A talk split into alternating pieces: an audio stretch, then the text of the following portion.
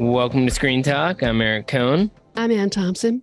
And we've got plenty to discuss this week from uh, some upcoming movies, the ones that are opening this weekend, and uh, festivals around the corner, strike speculation. It's a busy time. But first things first, and I'm stuck upstate with my in laws because my daughter's daycare was closed. So I couldn't go to the All Media for the new Mission Impossible movie. So this is this is all you.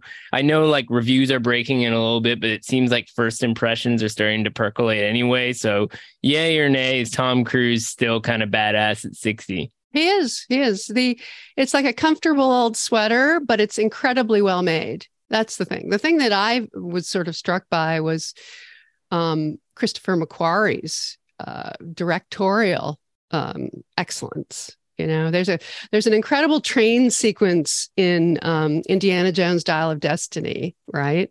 You know, right at the beginning. They're they're they're doing. There's a lot of train top, you know, train top uh, stunts in that movie too. There there's a whole series of train top stuff and inside the train and heading toward a big abyss. Christopher McQuarrie in this, you know, you you know about the Tom Cruise takes the motorcycle off the cliff thing. That's been shown on social media endlessly ad infinitum. So the audience was, you could hear a pin drop during that scene. It was like everybody held their breath. It was pretty great to be in the theater and watch that as it played out.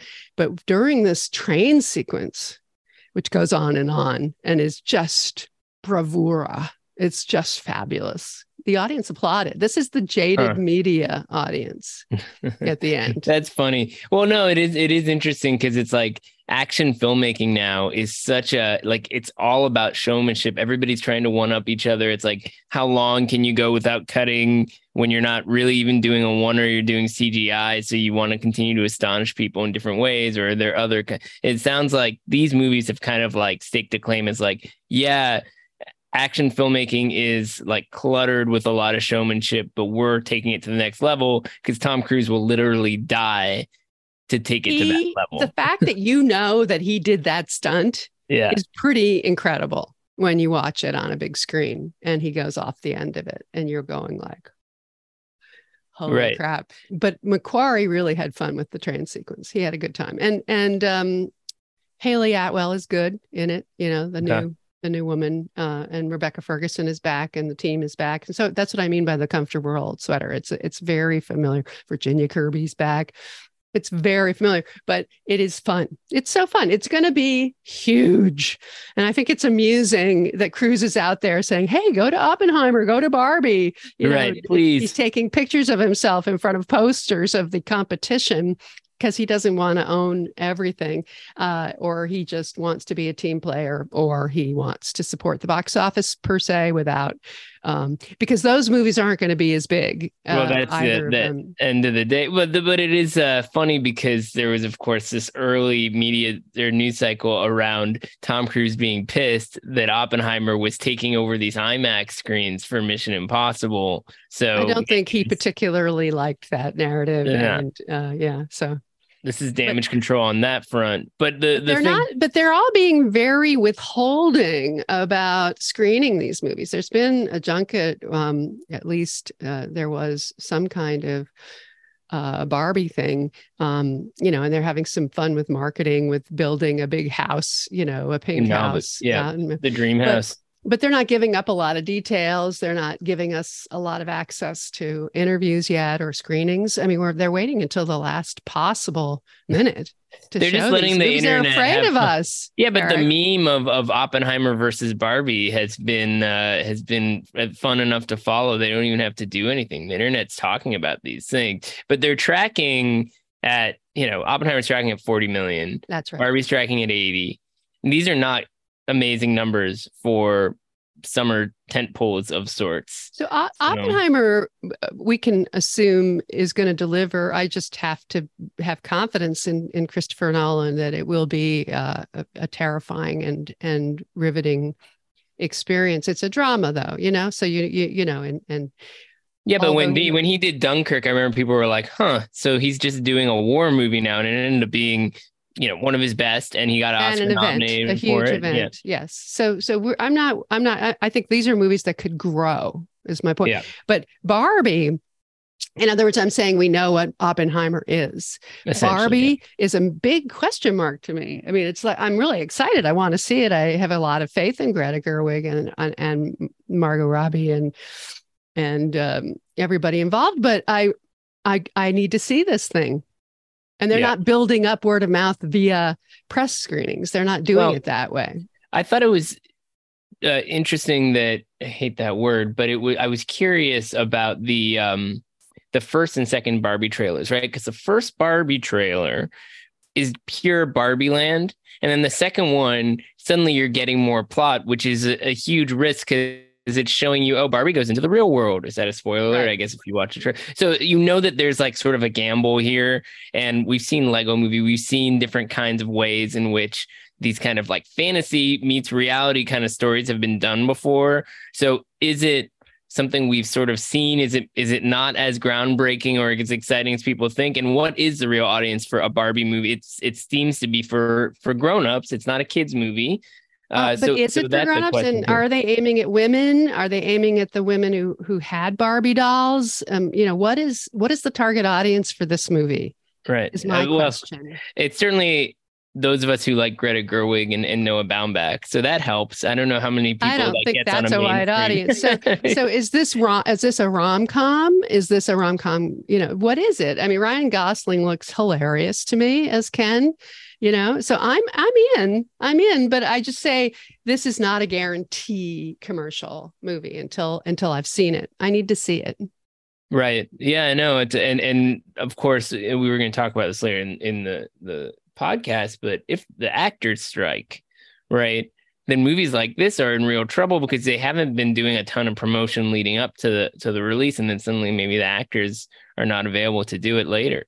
One so of the explanations for why some of the box office has been down, and we could segue to that, is um, I mean, it, it, it's nice that Asteroid City and Past Lives are doing as well as they are. It's fantastic, in fact. And Asteroid City is blowing past Budapest Hotel. It's it's blowing past everything everywhere all at once. I mean, it's really doing that well. So that is a relief to everyone. But I suspect that both Asteroid City and Past Lives, one of the reasons they're doing so well is that they're they're playing young. It's still yeah. the older audience that may be AWOL, you know. It doesn't prove yeah. that the older audience has come back yet. Well, and, no Hard Asteroid Feelings City even opened well. Yes, I thought that Lawrence. was actually, and we were surprised by that. I mean, it was yeah. something that well, it did you know, better than the tracking was suggesting. Well, with our conversation with Tom Rothman last week, I was I was curious. I was thinking about it. It's like if we did this next week after this movie opens, would our conversation be impacted by it? But actually, you know, it didn't, you know, necessarily show that the R-rated comedy is uh, still a hugely profitable endeavor, and there are a lot of questions about it. But it did decent. So there's well. an appetite for for edgy. And it suggested stuff. that Jennifer Lawrence has some star power, which is a good thing. Which is yeah, we want to so, we want to know that. So there are a handful of stars at work, and there's a younger audience, but the older audience on both the macro level of me of blockbusters and on the the art house level is still still fairly elusive. And then the DC thing is interesting. Be, all right, so if we look at the Flash which bombed and it it really I don't want to look at it ever again actually but second I get weekend. 72% that's yeah. a big dive the world has moved on. opened what weekly you know it, yeah. it, it opened badly. The you know it suggests that that the word got out that the that this this was a you know they could wait they could wait for a better superhero movie. And it and I still think it was dumb of Warner Brothers to overhype it and to not not wait to see how it did before they say, "Hey, that wasn't our movie. That was their movie. Right. That was the prior administration that made that." But yeah, James anyway, Gunn getting behind it. it they gave it their best, and and and Spider Verse is doing great still. And Elemental, which is disappointing on some level, held well though, and so did so did Little Mermaid. They're they're sort of chugging along. They're disappointing, but they're not collapsing. They're doing well. Well, that's that what you're seeing. I, I would think it's on some level like this underserved family market. So right. those can hang out throughout the summer as families need stuff to go see. So that that certainly works in their favor, even though they didn't open as well as they should. I'm really but curious. The box about, office is way down. Yeah. So so Indiana Jones finally comes out this week, and that's tracking at 65 million you know, for a movie that was made for three hundred million dollars. It's one of the most expensive movies ever made. It is, is it ridiculous. Is, a it lot of it, it, had to do with the development costs and the pandemic costs, and yeah. you know they had to switch from yeah. India to to some other location at right. the last. It's not like, it's not like Avatar though. It's not like when you see it, you see all those dollars up on screen. No, you don't. You don't. It's it's a beautifully made movie, and I'm I'm a fan of it. But and I did talk to James Mangold, which was a lot of fun because he's one of the smarter directors out there, and it was fascinating to me to find out why he wanted to take that risk of of following in Spielberg's footsteps, which is such yeah. a you know just a a, a, a dicey thing to put yourself set yourself up for. Yeah, for sure. And and I I'm so curious to see. I mean, I was watching TV last night and and the ad came up and I was wondering like are people are people excited about the you know like the 80 year old Indiana Jones uh hanging his hat up for the last these like end narratives aren't always as gratifying to people as as you might think you know it worked with the star wars but then you had a whole younger generation taking off i mean i responded to ha- to to Han Solo and and Princess Leia, you know, as adults, as grown-ups. Well, see, that's an interesting argument. This idea that maybe the Indiana Jones is that movie for older audiences more than Oppenheimer or something like that, because you have, you know, it's a 40-year-old franchise. So well, we all grew up with it at, at some point or another, and and I I I've been there since since Raiders of the Lost Ark when you know when I first saw the movie but but how how um that's another one it's like is this the is this the Indiana Jones they want I think a lot of I think it's possible that it's critic proof it didn't do well with the critics really it's in the 50s on Metacritic right, right. So that's not good for, but it's not a critic's picture. That's not what no. it's supposed to be. It's not but what also, it's it, built to it be. It didn't do well, and certainly our review was, was quite negative. But it, but it didn't it wasn't completely eviscerated. You know, there are a lot of supporters of it. I know yeah. Slate likes it a lot. Bill Bilge Ebiri likes it a lot. You know. Yeah, there was a good piece in the Ringer about it this week. There's a lot of people who are saying, you know, yeah, it's pretty silly, but I enjoyed XYZ. And eh, most people are saying they really like Harrison Ford in it. And he's, he's been doing a good job. I mean, yes. talk about an actor promoting their work. He has been, been, promoting it all over the place. And I'm happy. It's so unusual to see him sort of gamely go. Oh, what I was going to say before is that one of the reasons the box office is down is that the talk shows are out because of the strike. Mm. That was the segue I was making. Right. So you can't have Harrison Ford on, on Colbert having a viral moment or something like that. He may have done it before the strike, actually, already. But He's been in as many places as he could be but you can't have that. You can't do that for Barbie. you can't example. do it right now, and you can't right. do it for Oppenheimer and Barbie. And and uh, and so that's a hit. That's you know people are doing the you know the the uh, Conan O'Brien podcast instead. You know, or you know Howard Stern or you know stuff like that. Yeah. Right, which can only go so far because those are pretty niche audience. I mean, Howard Stern has a lot of followers, but he does. He's put big. you over the top. He's big. So if we were to get past all this stuff, we're also looking ahead to the fall festivals because we're now getting it. I mean, this Fourth of July weekend, we're like more than halfway through the summer, essentially. More, you know, if you August, it's not entirely a full month because Telluride starts and Venice starts before it's over. So we're already hearing about movies that are getting in. This week we got the first like actual announcement, which was a TIFF announcement with Taika Waititi's Next Goal Wins, a movie we've been putting on like wish lists for festivals for like probably two it and a half years. Started production in 2019. it was supposed to, I think it was supposed to come out in 2019. It's been delayed yeah. by. Well, it had uh, Armie Hammer in it. Let's not forget. of time. Um, so he finally finished it, and there, and it's a, it's a, as I hear it, it's it's a Searchlight movie. It's a wide audience crowd pleaser, which is why they put it in Toronto. Right. So That's it's, what you it's do not necessarily. Like They're not going anywhere else movie. with it. Yeah. Yeah. No, but I mean, Taika makes crowd pleasers, and he had Jojo Rabbit there, and, and did win an Oscar there. So as a result of uh, that that launch, in a way, won the People's Choice Award at TIFF. So, you know, maybe being a crowd pleaser going into TIFF is not necessarily a bad. It's a it can be a very good thing. It can be a good, but the the Venice list. I mean, we may you know Netflix it takes its movies to Venice. So so we've got Maestro, you know, that that could turn up there. Uh Focus could take to Telluride Alexander Payne's The Holdovers. That's a likely thing because he's a Telluride regular. Oh yeah. Um, so that could happen. Um, I've heard it's good. I want to see Ethan Coen's debut. I saw the trailer, uh, Drive Away Dolls. It looks fantastic. Solo debut. It is funny. It's like we got the Joel solo. Now we get the Ethan solo. So, so um, yeah, and, and maybe in Venice we'll see Michael Mann's Ferrari. You know, with Adam, Adam Driver. Driver. Yep. That would seem a good. That fit. seems like a Venice one. Yeah. And then Netflix has also got The Killer, which is a David Fincher movie, and of course uh, Maestro, the Bradley Cooper, Leonard Bernstein biopic. Yeah. Yeah. Oh, sorry. So, so and then Pablo things, Larraín, your your fave, El Conde, that's coming up as well. Right, which could be the Chilean Oscar submission. So we'll we'll see how all of that start starts to to come together. So but it's yeah, a typical thing where you know Venice is going to get a certain amount, and then some people will go from Venice to Telluride, some people will go from Venice to Toronto, some people go from Venice to London. You know, it's it's all a question mark of of how the schedules play out.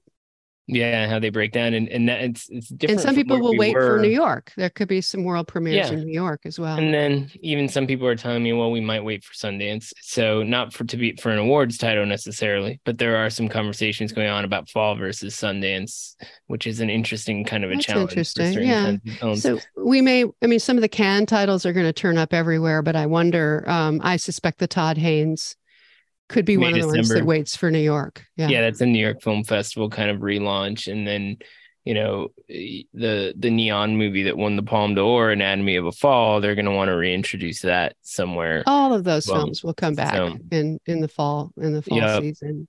Yeah.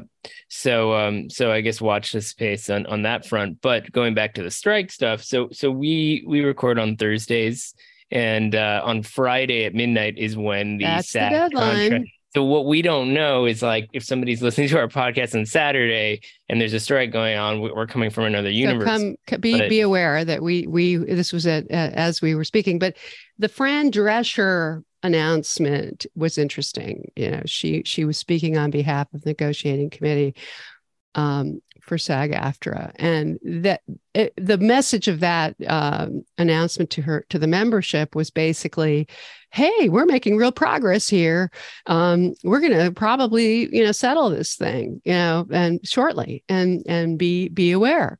And then there was this Meryl Streep, Jennifer Lawrence, Julia Louis Dreyfus, 300 people signing this thing saying, don't go so fast. We're willing to strike. We're, We're, We're there are big, big, big issues at stake and but, we don't want you to rush through. I just say the funniest thing was that that was an open letter that a lot of actors were invited to sign and Fran Drescher herself signed it. So she like basically like signed the letter to herself, which shows you how performative all this stuff gets. And it's really hard. The thing that's weird about where we're coming from now. So if if a strike happens, I'm sure we'll learn a lot about what you know what the stakes are we don't really know everything that they're asking for. So it's hard to know well we know that what, the what, ai stuff is important to them in course, a different way from from what it was for the directors and in a much bigger way it, would, there's so many issues of identity and permission at stake and i'm sure those are on the table. Um, but uh, but the uh, the uh, you know also the audi you know the, the whole question of getting uh, some kind of compensation. We have a story about this today on the site about um, you know audio uh, and video uh, tapes. Yeah, people so many residual questions. auditions. Yeah, yeah, that can really change the nature of the profession for the next generation and it affects not only with the WGA, where a lot of people are saying this mostly affects people who are lower on the totem pole. This kind of stuff could affect very established talent too. So, but the the the question that comes out of this from a practical standpoint is, you know, we're talking about all these fancy movies going to festivals. If there's an actors strike, those actors are not going to be able to, you know, walk red carpets or do any kind of promotion for the work. Um, well, so that's okay. My guess is that despite this um, salvo uh, from from the 300 people who who signed this open letter, I suspect that what's going to happen is they're going to extend the deadline. Yes. Past tomorrow, they're going to go through the weekend, whether they've settled it or not, and announce next week that they've that they've made a, an accommodation. I uh, but first the membership has to ratify it.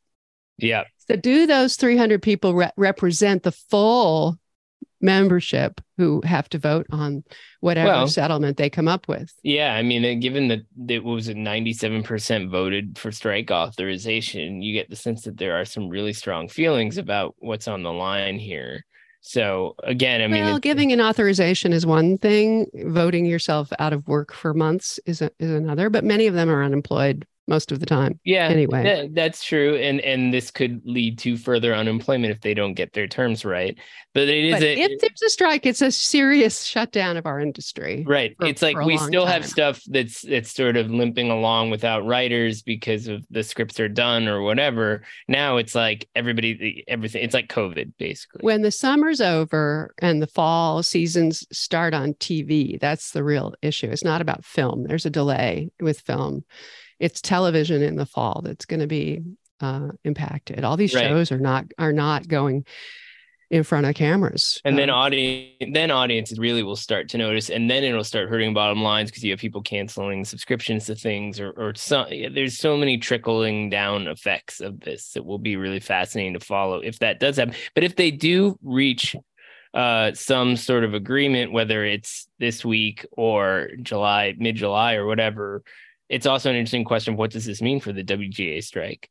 Are they? Oh, it helps them if if SAG no if SAG um, strikes. This helps. This gives both of them it, leverage. It validates them in a big Absolutely. way. But if they reach an agreement, if, but if they reach an agreement, then, then the writers are out high and dry, and they're going to have to deal with um, giving up some of the things they want.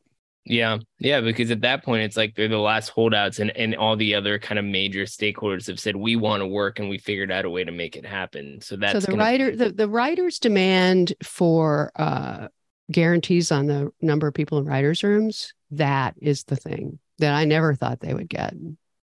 As much as I support their cause in many ways, that that one may be a bridge too far well you, you're seeing you know these weird reactions in public from like you know showrunner auteur types like taylor sheridan saying like you know i don't i'm the only one who writes my shows. I wouldn't have it any other way. And it's like not 100% true. He's just like not it isn't 100% true. It depends but, on the show. Some of yeah. them he does some of them he has help. You're right. He totally and he pissed a lot of people off. But that's sort of the perception that's making it hard. In some ways it's like some of these people really don't like even the right writers themselves who are like really established don't necessarily want more people forcibly added to their team. So they have to there has to be some way of coming to terms with that and it seems like a big business it's request. something the showrunners you know get what they need uh, up they go up or they go down we've talked about this but yeah that's that's going to be the real uh, one of the the, the dicey uh, issues for the writers going forward because after the actors decide what to do, then it's going to return to the writers to to you know there presumably negotiations will open up again. Well, to be continued next week, one way or the other. We get a break because it's the Fourth of July week, so we're going to take that as an excuse to uh, put our pencils. Take a week off. We're going to take a week off. All right. Yeah. yeah. All right. We're allowed it is allowed in this business and hopefully nothing crazy happens. What are you gonna are you gonna get a chance to watch anything on fourth of july or are you just gonna turn the screens off? So i uh, have to finish the bear. I've seen the first mm. six episodes. It is so great. It is I'm even better than last season and the buzz on it is is perfectly accurate. I would say that seasons episode six features um the Mother. It's a flashback episode played by Jamie Lee Curtis in a tour de force. Oh, it's, well, it's basically a movie. I mean, that was it's, that was pretty it's crazy. Extraordinary. There's a dinner scene. I mean, the whole thing is extraordinary, but just the alone. And and Jon Bernthal is there, you know, as the older brother and everything. And Bob Odenkirk, who is hilarious. Yeah, it's like borderline stunt casting, but it works pretty well because it's the self-contained thing in a way um, and a lot of chaos too. So it, it, won me over once I realized what I was watching because I, I, wasn't totally prepared for that. Uh, when you get through that, I highly recommend you check out for a good time. I'm a Virgo. Boots Riley's new show on Amazon Prime. It's you on know, my it's on my queue. On he's just such a fun funky storyteller. It's like rough around the edges and kind of silly, but at the same time, it has real ideas and it it has a strike in its plot so super timely because he's a total socialist. This guy, and I love the idea that you know he's like a socialist with Amazon money making a movie about a or making a show about a strike. It's like there's so many layers to that that are worth unpacking, but it's a really good time. So that should keep you going if, once you finish the bear. And we'll we'll see each other on the other side. Uh, when Have a we'll good week. Pure, Enjoy your uh, time uh, off. Yeah, exactly. Yeah, and then we'll be in pure Barbie Oppenheimer mode for real. So I'll, exactly. I'll then. All, All right. right. See you Take later. care, Anne. Bye. Bye.